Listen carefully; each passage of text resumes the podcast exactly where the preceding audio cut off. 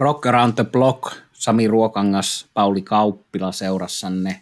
Ja jälleen on aika viikonlopun kahvi matinean, eli kahvia ja hyvää musiikkia kevättä kohti ja kesää kohti. Pientä kesän merkkiäkin alkaa olla ilmassa, mikä ainakin henkilökohtaisesti pistää hyvää fiilistä tähän musiikin kuunteluun, kun on oikeasti aurinko jo mukana kuviossa, joka lämmittää mukavasti. Kuinka olet, Pauli, ottanut tulevaa kesää vastaan tässä kaavimatineoiden merkeissä? No kyllähän se taas tuntuu hienolta, kun aurinko paistaa ja päivät lämpenee, silloin pitää heti ruveta kuuntelemaan synkkämielistä bluesia, mm. ettei pääse liikaa innostumaan. No ei oikeasti, meillähän oli tässä teemana bluesin uudet toivot ja ehkä me nyt ei ihan hirveän vakavasti tätä jakson teemaa, mutta puhutaan kylläkin sellaisista soittajista ja musiikista, jota on pidetty jonkinlaisena bluesin toivona tai soittaja blues-toivona. varmaan yksi semmoinen, ja haluankin tässä olla hiukan provokatiivinen, eli, eli tota toi blues-musiikki, miten se nyt ymmärretään blues tai blues rock, se on aika loppuun kaluttua kamaa tietyssä mielessä, ja ainakin mä itse koen, että tuommoista huonosti ja mielikuvituksettomasti soitettua blues-renkutusta kuulee kyllä huomattavasti enemmän kuin lääkärin määrää. Ja aika paljon se on sellaista, että jos ajattelet vaikka kitaraa, kitarasoolot, ne on aika silleen pentatonisen asteikon hyvin semmoista asteikkomasta käyttöä ja ei välttämättä hirveästi vivahteita. Sen takia otin tähän pari tämmöistä soittajaa, jotka mun mielestä edustaa sitten vähän toisenlaista blues-maailmaa, blues-soundia ja molempia on kehuttu. Eli George Smith ja Matt Schofield taitavat olla aika lailla samanikäisiäkin. Ehkä nyt ei sillä tavalla ole tänä päivänä ihan niitä uusimpia toivotta. Kyllähän molemmat herrat on jo reilusti neli, nelikymppisensä saavuttaneet. Mutta jos ajatellaan tuosta, aloitellaan tuosta Josh Smithistä, niin hänhän oli siis oikeasti eräänlainen lapsinero, eli, eli 12-vuotiaana jo kehuttiin kovaksi blues-lupaukseksi. Ja ensimmäiset levyt julkaisi teini-ikäisenä ja toimi B.B. Kingin lämpärinä. Ja esikuvia oli B.B.n lisäksi, hän on maininnut ainakin Albert Kingin. Ja toi koko ura alku on siis niin loistava, että kyllähän voisi ajatella, että siinä on nuorelle miehelle tullut paljon paineita ja kyllä oli teini-iässä jo sitten jatkoi oman yhtyön kanssa levytti, siis oli, rupesi tekemään myös yhteistyötä eri tähtien kanssa ja vuosien varrella löytyy muuten tietenkin tähänkin podcastiin, täytyy aina mainita joku rolleri juttu, niin Mick Jaggerin kanssa on soittanut muun muassa. Mutta että niin kova oli toi meno Josh Smithillä, että 22-vuotiaana, hän on kertonut, että 22-vuotiaana alkoi olla täysin burnoutissa – et siinä vaiheessa, kun useimmat meistä vasta rupeaa ihmettelemään, että mitä tässä tekisi, niin hän oli jo kahdeksan vuotta keikkailu levyttänyt ja ollut jo sideman rooleissakin, että melkoista, enkä ihmettele, jos, jos siinä sitten niin kuin takki alkaa olla aika tyhjä. Mutta siitä sitten eteenpäin meni, meni perusti perheen ja pikkuhiljaa pääsi niin kuin uudelleen, uudelleen tuota, soittamisen syrjään kiinni. Hän teki siis välillä ihan, oli käsittääkseni jossain kaupassa töissä ja kaikkea tällaista. No kun Smithin ura lähti urkenemaan, niin sitten näitä Sideman-juttuja on jäänyt vähemmälle. Hän kertaa oman bändinsä kanssa. Soittaa Telecasteria mieluiten. Tämä ei ole kylläkään, Smithin soitin ei ole Fenderin Telecaster, vaan se on tämmöinen Bill Chapin Floridassa taitaa majalla tämmöinen soitinrakentaja. Se on tehnyt erikseen, erikseen tälle Josille oman Telecaster-mallisen kitaran. Ja siihenkin liittyy mutta aika hauska tarina, minkä kuulin, että tämä Chapin oli tehnyt yhden kitaran äh, Smithille ja se oli alun perin Strato, Stratocaster-mallinen. Ja sitten Chapin sanoi, että toinen kitara, jonka mä teen sulle, niin se on sitten juuri se sun oikea kitara. Ja näin tosiaan kävi, että Smith oli lähes kiertua, että tarvitsi aika nopeasti kitarin ja halusi nyt sitten tällä kertaa Telecaster-mallin ja Chapin sellaisen teki. Smith sanoi, että kun se ekan kerran käsille sai, niin tiesi, että tässä on se hänen kitaransa. Ja 15 vuotta on kaveri sitä pitänyt pääinstrumenttinaan.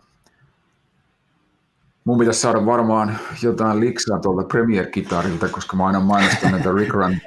Mutta, mutta siellä äh, Joe Smith kertoo Rick Rundown YouTube-videolla tästä, tästä kitarasta ja muutenkin, muutenkin itsestään soittamisestaan. Ää, äh, mulle oli aikamoinen yllätys tuossa haastattelussa, että Smith soittaa tämmöisellä 13-58 kielisetillä – ja siis normi vireellä, ei millään pudotetulla vireellä, eli tota, ainakin mun omasta näkökulmasta niin se on melkein sama kuin olisi, olisi tota rautatiekiskot siinä kitarassa, koska se on tosi, tosi tota paksu setti, mutta Smith totesi, että hän tykkää haasteita ja, haasteista ja tuossa tavallaan niin kuin ei ole sitten yhtään varaa ää, mihinkään feikkaamiseen. Soundihan on tietysti älyttömän tukeva jo pelkästään tuommoisella kielisetillä.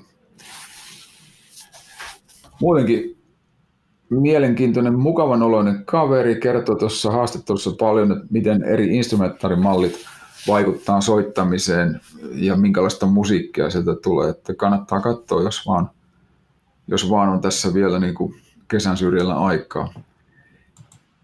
Mä otin tuohon Smithin biiseistä tämmöisen kuin Charlie's Ray.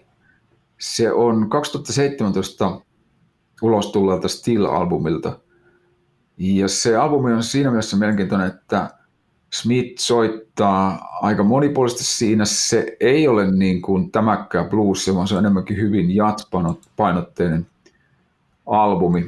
Ja tämä valittu biisi on siis aivan mun mielestä todella upea instrumentaali. Että se, siinä on just semmoista niin kuin ilmeikästä ilmavaa melodista kitarointia. Et niin kuin ihan täys vastaisku sille mun nillitykselle tuossa alussa tämmöisestä mielikuvituksettomasta blues-jauheesta.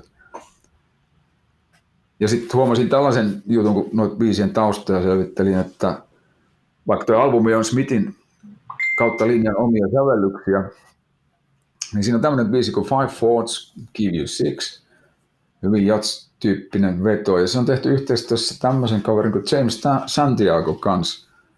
Ja nyt tämä Santiago on itse asiassa sama kaveri, joka on näiden Universal Audion Studiosoftien takana.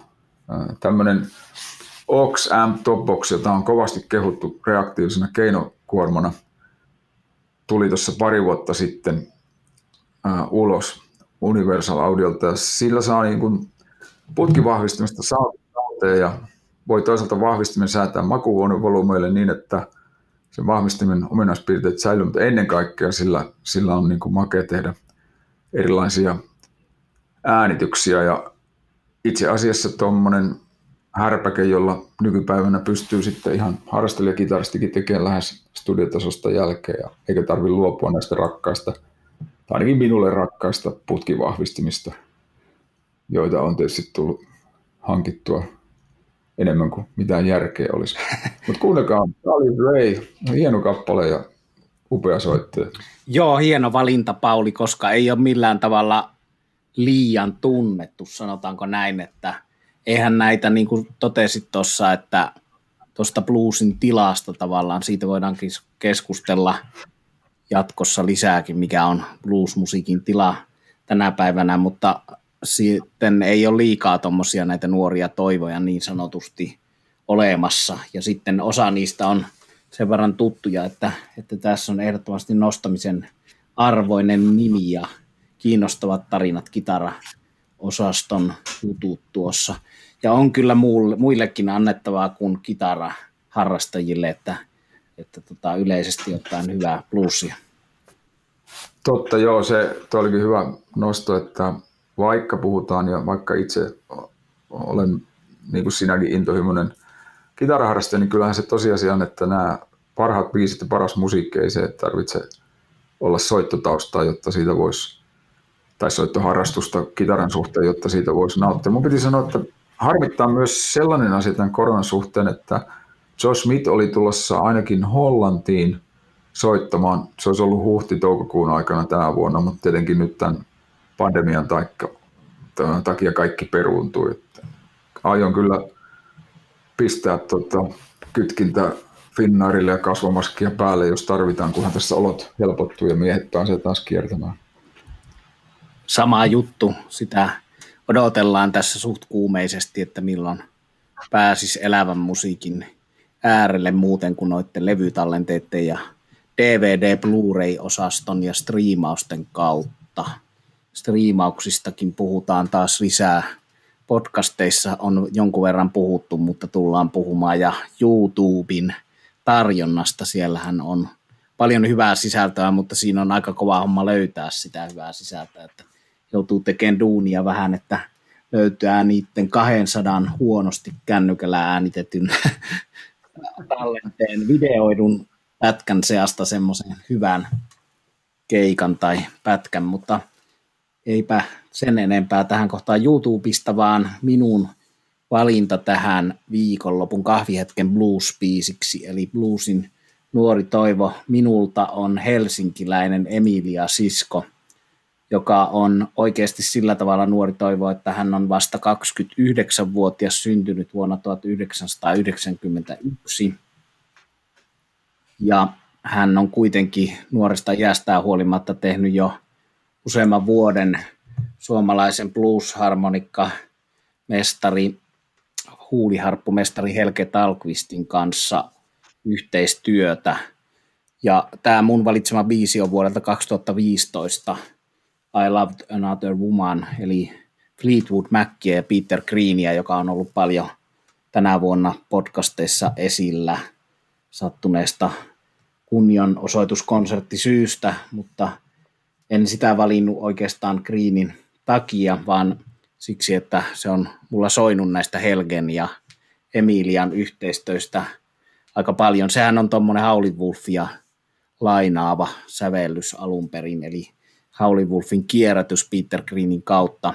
Tässä ei ole kitara ollenkaan isossa roolissa, vaan siinä on Emilia Siskon ääni ja huuliharppu ja kuulostaa Emilia Sisko hyvällä tavalla itsensä vanhemmalta.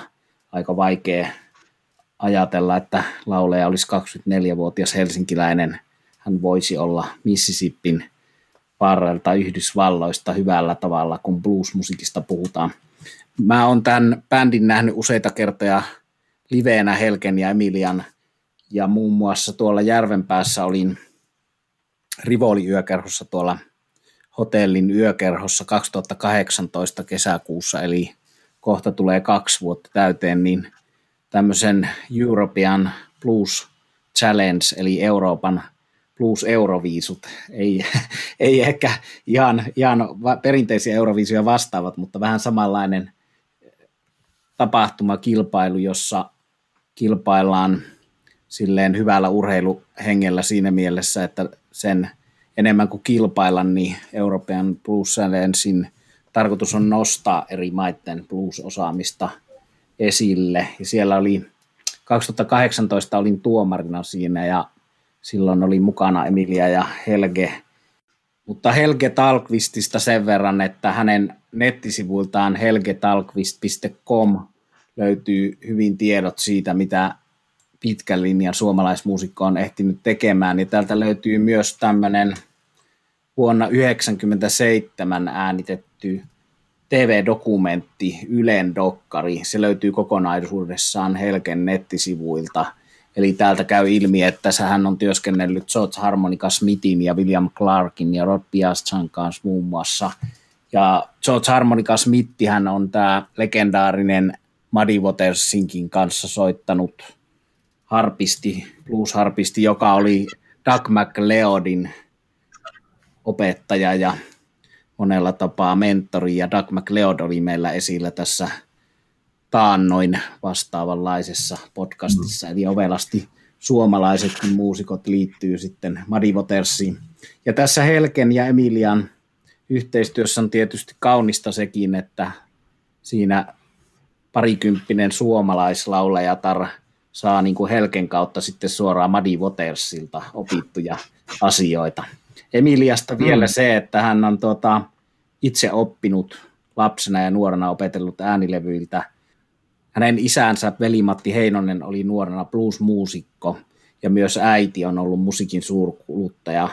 Ja tämä isä, isäveli Matti oli muun muassa Aki Kaurismäen Kalamari Unioni elokuvassa muusikkona, eli on kotoa peritty rakkaus musiikkiin Emilialla. Billy Holidayn, että Jamesin tämmöisten legendaaristen laulajattarien jalanjäljillä Emilia tekee bluesia ja Helge Talkvist ansioitunut harpisti rinnallaan. Eli kannattaa tsekata, löytyy Spotifysta ja tietysti Helsingissä on aika helppo nähdä myös liveenä kyseinen artisti sitten, kun taas koronalta päästään livekeikkoja katselemaan. Ja tosiaan Emilia Sisko ja Helge Talkvist ei ole pelkästään Suomessa menestynyt, vaan he on kierrelleet paljon Euroopassa ja olleet näissä Euroopan Blues Challenge-tapahtumista ja on soittaneet Tanskassa ja Sveitsissä ja Italiassa muun muassa kiertueillaan ja Blues Karavan näitä Rough Recordsin kiertueita. Oli kyllä tosi kova laulaja. Aika hämmästyttävä, että noin nuori. Enpä olisi arvannut. Tätä käytyy kyllä mennä kuuntelemaan, kun taas maailman normalisoituu edes sen verran, että pääsee keikalle. Hieno, upea.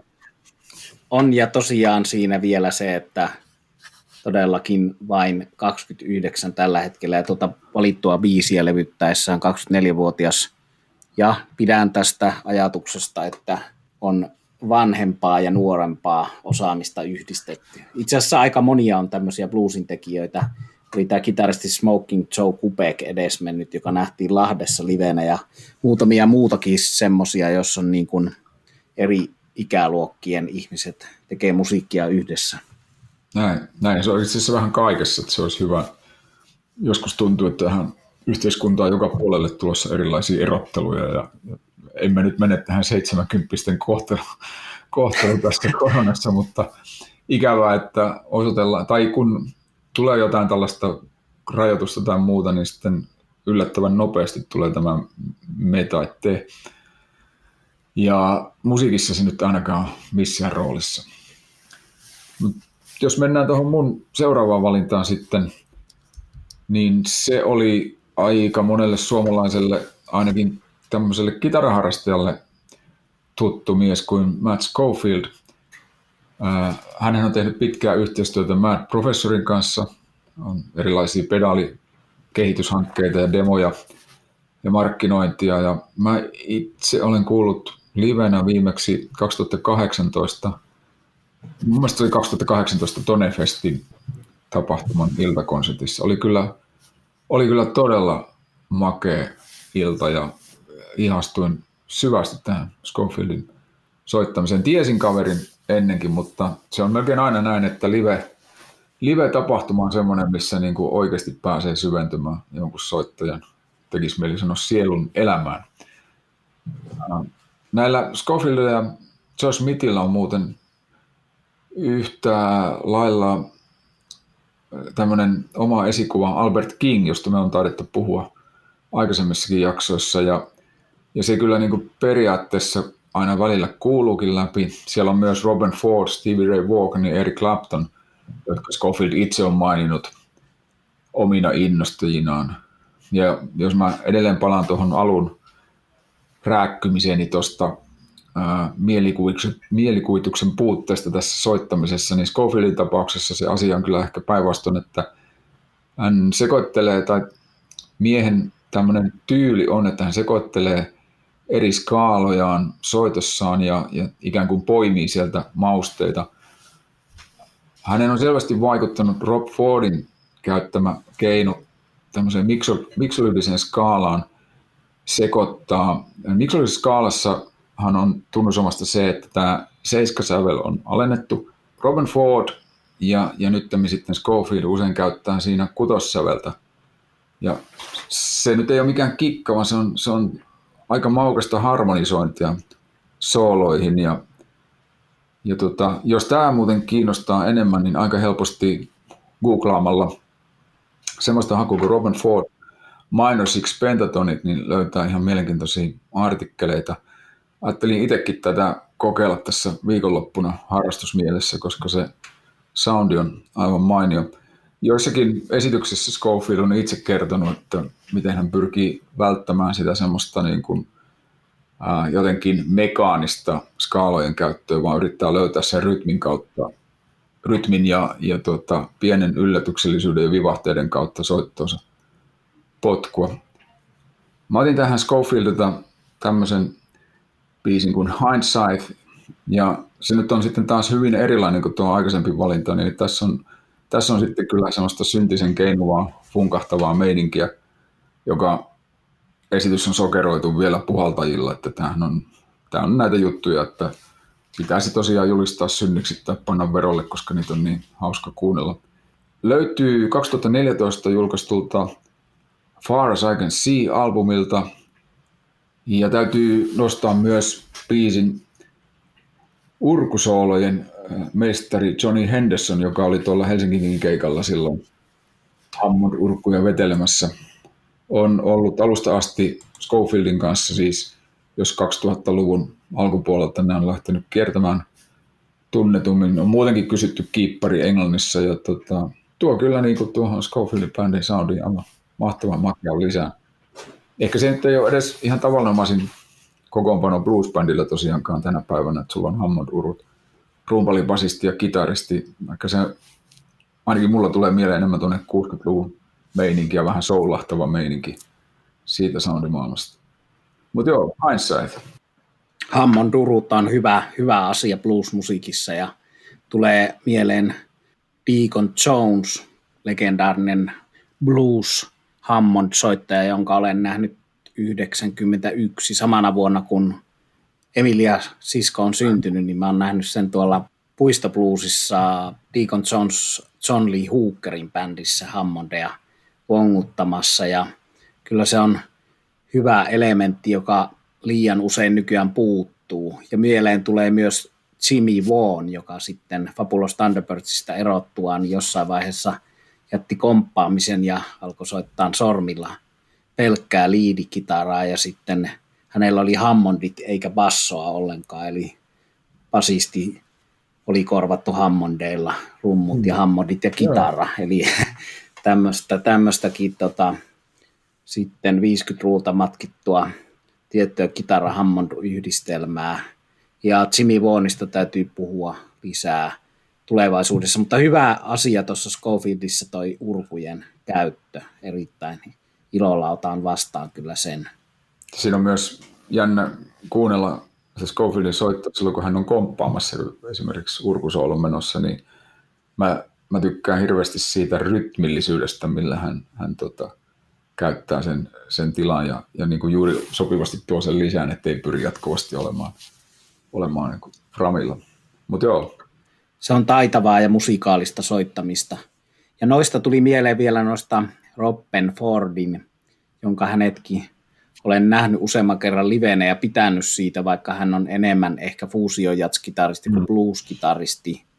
Mutta se on jännä, noi temput, noi harmoniat ja tietyt temput, joista puhuit tuossa, niin, jotka toisaalta niin kuin estää sen tylsyyden, mutta sitten siellä tullaan siihen rajoille, että liikutaan siinä, että meneekö se niinku tommoseen rumasti sanottuna kikkelijatsiin tai, tai niinku jatsiin, että siinä, siinä liikutaan sitten blues- ja jatsin rajoilla hyvällä tavalla, mutta tota, ne on kiinnostavia asioita, että milloin mennään niin kuin yli rajan, että sitä musiikkia ei enää ajattele bluesina välttämättä ollenkaan. Tuossa muistaakseni viime vuonna oli Tavastialla Robin Fordin Masterclass tapahtuma, jota olin kuuntelemassa, ja siinä, siinä kyllä tuli selväksi, että kaikki mitä Ford on kehitellyt, niin se on tullut kovalla työllä asian miettimisellä ja harjoittelulla, ja hän toi lisäksi vielä esiin sen, että, että tota, kun hän lähti niin kuin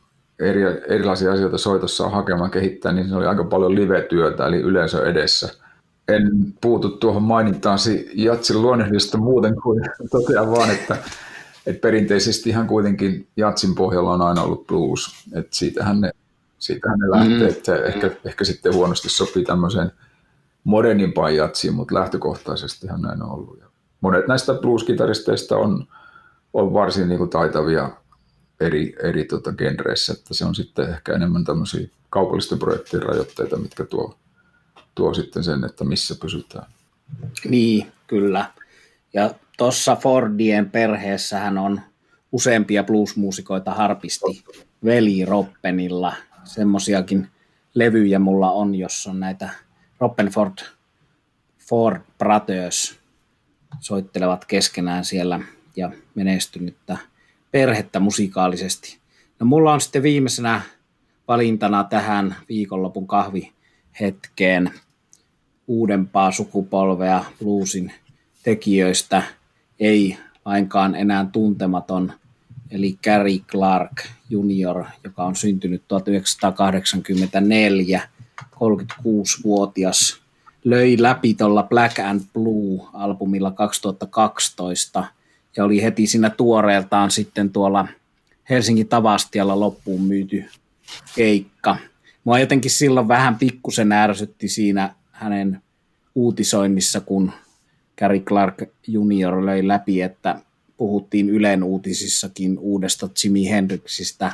No, hänellä on tietyt Jimi Hendrix, Steve Ray yhteydet Austinista on Gary Clark Jr. kotoisin, mutta aika lailla kaventaa sitä asiaa, jos ajattelee, että uusi Jimi Hendrix.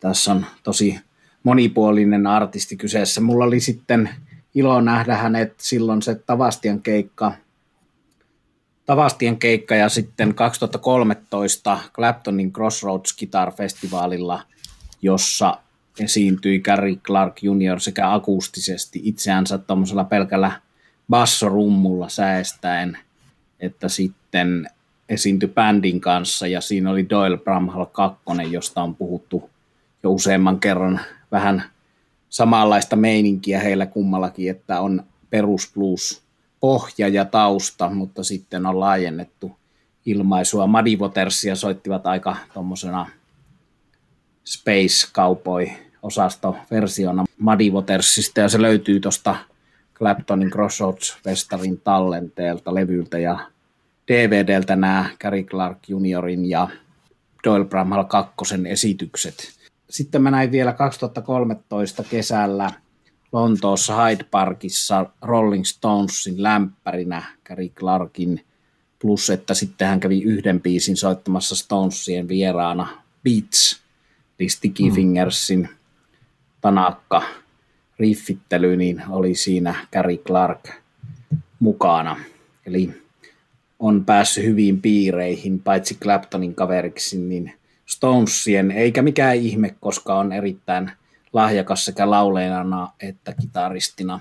Ja sitten hän on noitten Black and Blue ja sitä seuranneen live-levyn jälkeen ehkä vähän hämmentänyt tota blues rock yleisöä tuommoisilla enemmän hiphoppiin ja moderniin afroamerikkalaiseen musiikkiin kallistuvilla levyillä, jos on sitten aika tiukkaa poliittista kannanottoa tuossa viimevuotisella This Land-levyllä, joka oli rankkaa Trumpin vastaista kritiikkiä muun muassa. Mutta sen lisäksi, että siellä on sitten tällaista tosi modernia ja hankalasti kategorisoitavaa musiikkia, ja siitä mä just tässä pidän, että häntä on vaikea lokeroida, eikä tarvikkaa lokeroida, että olipa se sitten hip-hop-pohjasta rockia tai psykedeliaa tai funkia, niin ei sillä ole oikeastaan väliä, kun se on hyvää ja tehokasta musiikkia. Mutta siellä tulee sitten perusbluesia välissä aina, sitä ei unohdeta. Eli mulla on tässä meidän nyt valintana tähän viikonlopun levylautaselle Dirty Dishes Blues, joka on pelkästään kitara, laulu ilman säästystä. Mennään ihan perinteisiin tavallaan tonne 1900-luvun alkuun voisi sijoittua tämä biisi pohjimmiltaan. Joo, se, kuuntelin itse asiassa viime vuonna sitä, siis My Land kappaletta ja, ja, ja siihen liittyvä video. Se, se on erittäin hyvä, mielenkiintoinen artisti, tämä Clark, ja sitten tietenkin jos me saataisiin kymppi joka ikisestä uudesta Hendrixistä, joka tässä vuosien varrella on meille ilmoitettu, niin tässä oltaisiin aika rikkaat. Että se on jotenkin ärsyttävääkin, koska, koska tota, ja tietysti johtuu siitä, että kyllähän se pihti puhutaan mummokin tietää Hendrixi, joten siitä on sitten helppo tehdä näitä, näitä tota, yhteenvetoja mm. uutisiin, mutta Hendrix oli Hendrix ja Gary Clark on Clark. Joo, ja ehkä hyvällä tavalla sitten samanlainen bluesin uudistaja. Henrikskin oli bluesin uudistaja, jos mm. jotakin, niin Gary Clark myös. Mä muistan itse asiassa sen, kun me nähtiin, ei suinkaan Ylen uutisissa, vaan ystäväni Plumperin Akin, joka on ollut monessa rokkikuviossa mukana, joskus voi tulla vieraaksi tänne podcastiin, niin nähtiin semmoisessa Obaman presidenttinä ollessa järjestämässä bluesin kunnioittamis Blues 100 vuotta konsertissa. Siinä oli Buddy Guy ja Jeff Beck ja Mick Jagger ja tämmöisiä tunnettuja rocki kautta blues-taroja. Ja sitten siellä joukossa soitti Gary Clark Jr. Ja sitten me niin kuin ihmeteltiin sitä Akin kanssa, että kuka hän toi on, että sillä on niin kuin porukan paras blues soundi versus Jeff Beck ja Buddy Guy, mutta se oli sitten pian kävi ilmi, että tämä on tämä herra Gary Clark, eli hyvä, että tulee ja hyvä, että tekee rohkeasti omanlaistaan musiikkia, vaikka ei ole kaupallisesti helppo varmaan tuolla tavalla poukkoilla tyyli rajojen yli.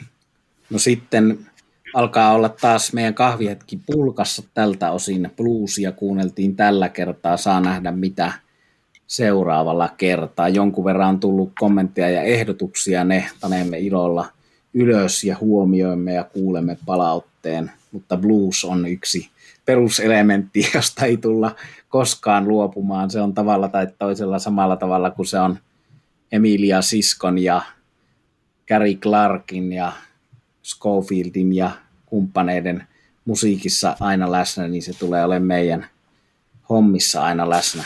Kyllä se näin on. Mies voi lähteä bluesista, mutta blues ei lähde koskaan miehestä, kun se on kerran sinne asemoitunut. Kiitos tästä Sami. Oli mukavaa kuunnella bluesia ja jutella siitä. Ja ei muuta kuin hyvää viikonloppua.